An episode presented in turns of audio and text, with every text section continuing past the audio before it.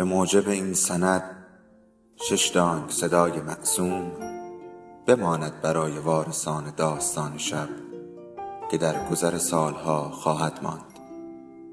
ارادتمند داستان شب.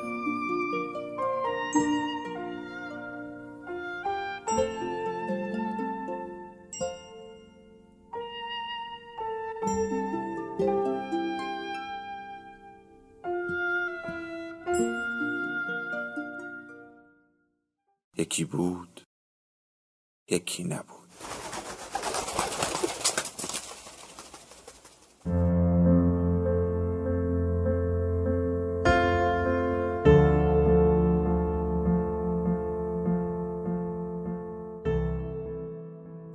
بنبست امیرافشار نویسنده و خانش مرتزا قدیمی.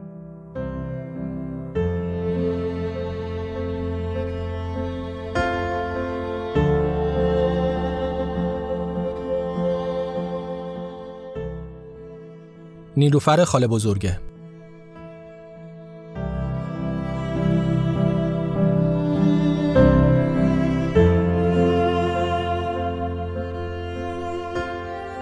دهه 60 و 70 اغلب عروسی ها توی خانه ها انجام می شد. مردان طبقه پایین و زنانه بالا. گاهی هم مردانه توی یک خانه و زنانه توی یک خانه دیگر تو همان کوچه. واقعا همه چیز خیلی آسان بود و چقدر هم خوش میگذشت. مثل حالا نبود که مراسم حتما فلان تالار باشد یا فلان باغ و دیجی یا گروه کنسرت و هزار و یک ماجرای دیگر هم باید باشد. اگر ضبط صوتی بود که اغلب هم بود و از این بزرگها که بهش می‌گفتن استریو خیلی خوب. اگر هم نبود کار بزن به رقص با تمپو یا حتی یک دبه ترشی راه میافتاد و چه حالی می‌داد. یکی از بخش های جذاب عروسی های آن دوران با وجود ضبط صوت که اشاره کردم آوردن نوار کاست در مراسم بود. هر کسی فقط با آهنگ و ترانه خودش می توانست برقصد و به قولی حرکات موزون اجرا کند. ماجرای بخش رقص در عروسی ها اینطور بود که هر کسی را به نوبت و با زور و اصرار باید بلندش می کردند و او هم از کیف، جیب یا حتی از توی لباسش یک نوار در می آورد و می‌داد به کسی که مسئول ضبط بود. نوار کاست در آن دوران چیز بسیار مهم و ارزشمندی بود و به نوعی بخشی از دارایی های هر فرد محسوب می شد. آنقدر که بعضی ها برای از دست ندادن نوارهایشان یا به دست آوردن نواری ممکن بود هر خطری بکنند. شاید باورتان نشود. آن دوران وقتی با دفترچه بسیج اقتصادی به خانواده ها به تعدادی مشخص کره، سیگار، پنیر یا هر چیز دیگری که می‌دادند نوار کاست هم بود. با توجه به همین جایگاه برای نوار کاست وقتی کسی برای رقصیدن بلند می‌شد یا بلندش می‌کردند همانقدر که خوب و مرتب رقصیدن برایش مهم بود به همان اندازه هم گرفتن نوار پس از هنرنمایی. چرا که پیچاندن نوار در این مراسم ها اتفاقی رایشتر از دزدیدن دوچرخه در هلند بود. عروسی دایی کوچیکه بود و چه ذوق و شوقی داشتیم و از چند هفته قبل که شروع کردیم به آماده کردن خودمان برای هنرنمایی در مراسم. از همه بیشتر فریبرز برادر بزرگترم که تلاش می‌کرد با ترانه جدید ای دختر صحرا نیلوفر هر روز یکی دو ساعتی تمرین کند تا خودی نشان بدهد. تقریبا همه خل شده بودیم از دست فریبرز اما با وجود این ترانه به نوعی به او حق می‌دادیم چرا که عاشق نیلوفر دختر خاله بزرگه بود و مادرم هم هر وقت نیلوفر را می‌دید می‌گفت عروس گلمون چطوره؟ از این حرفا که عقدشان را در آسمان بستند.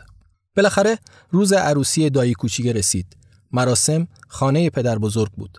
مردان طبقه پایین و زنان بالا. البته تو عروسی های آن دوران رفتن جوانها داخل زنانه بعد از اینکه داماد هم وارد زنانه می‌شد منعی نداشت. همه زنها چادر و روسری سرشان می‌کردند و عروس و داماد روی صندلی می نشستند و پسرها می آمدند جلوی آنها هنرشان را به نمایش در می آوردند.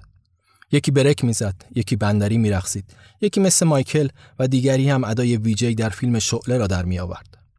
نوبت به فریبرز رسیده بود تا با ای دختر صحرا به قول معروف بتره کند.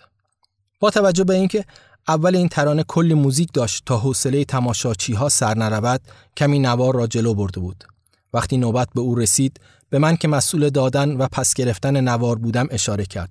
من هم نوار را به مسئول استوریا دادم و گفتم سمت بی فریبرز وسط دایره‌ای که ایجاد شده بود ایستاد و حتی کمی دستها را بالا هم برده بود تا با شروع موزیک که صدای دکتر شریعتی ریخت و مراسم حکومت با زکات کاخ می سازد و کاخسازیش را در مسجد توجیه می کند.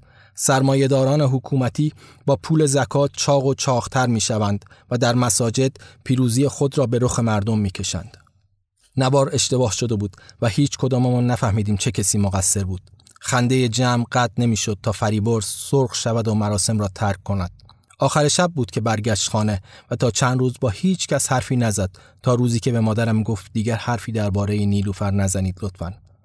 فریبرز چند وقت بعد دیپلم گرفت و رفت سربازی و بعد سربازی هم رفت آلمان و دیگر برنگشت. نیلوفر خاله بزرگم با آنکه کلی خواستگار داشت اما هیچ وقت عروسی نکرد.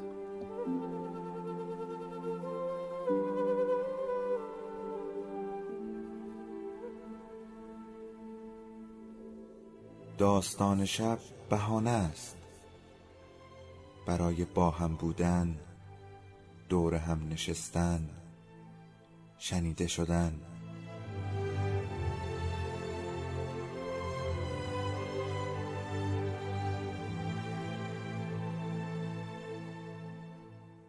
صدای افسانه ها رو میشنویم.